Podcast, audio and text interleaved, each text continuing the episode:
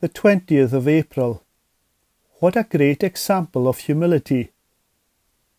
Matthew chapter 3 verse 11. John the Baptist said, He who is coming after me is mightier than I, whose sandals I am not worthy to carry.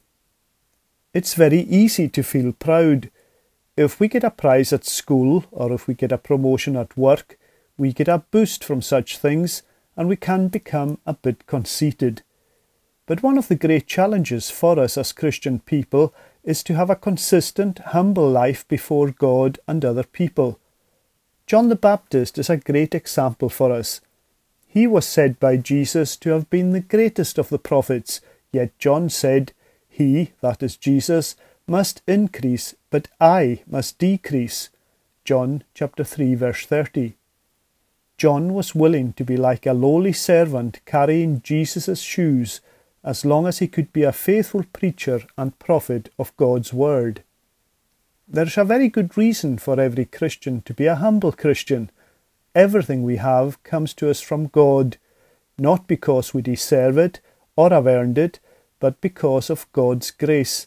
It is all the gift of God. We have nothing to boast about.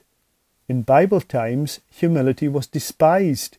Slaves had to be humble before their masters but free people had to have a different spirit, even a haughty spirit. That is not the Christian way. God's word says, Clothe yourselves, all of you, with humility toward one another, for God opposes the proud, but gives grace to the humble. 1 Peter chapter 5 verse 4. That was the spirit of John the Baptist, the greatest of all the prophets.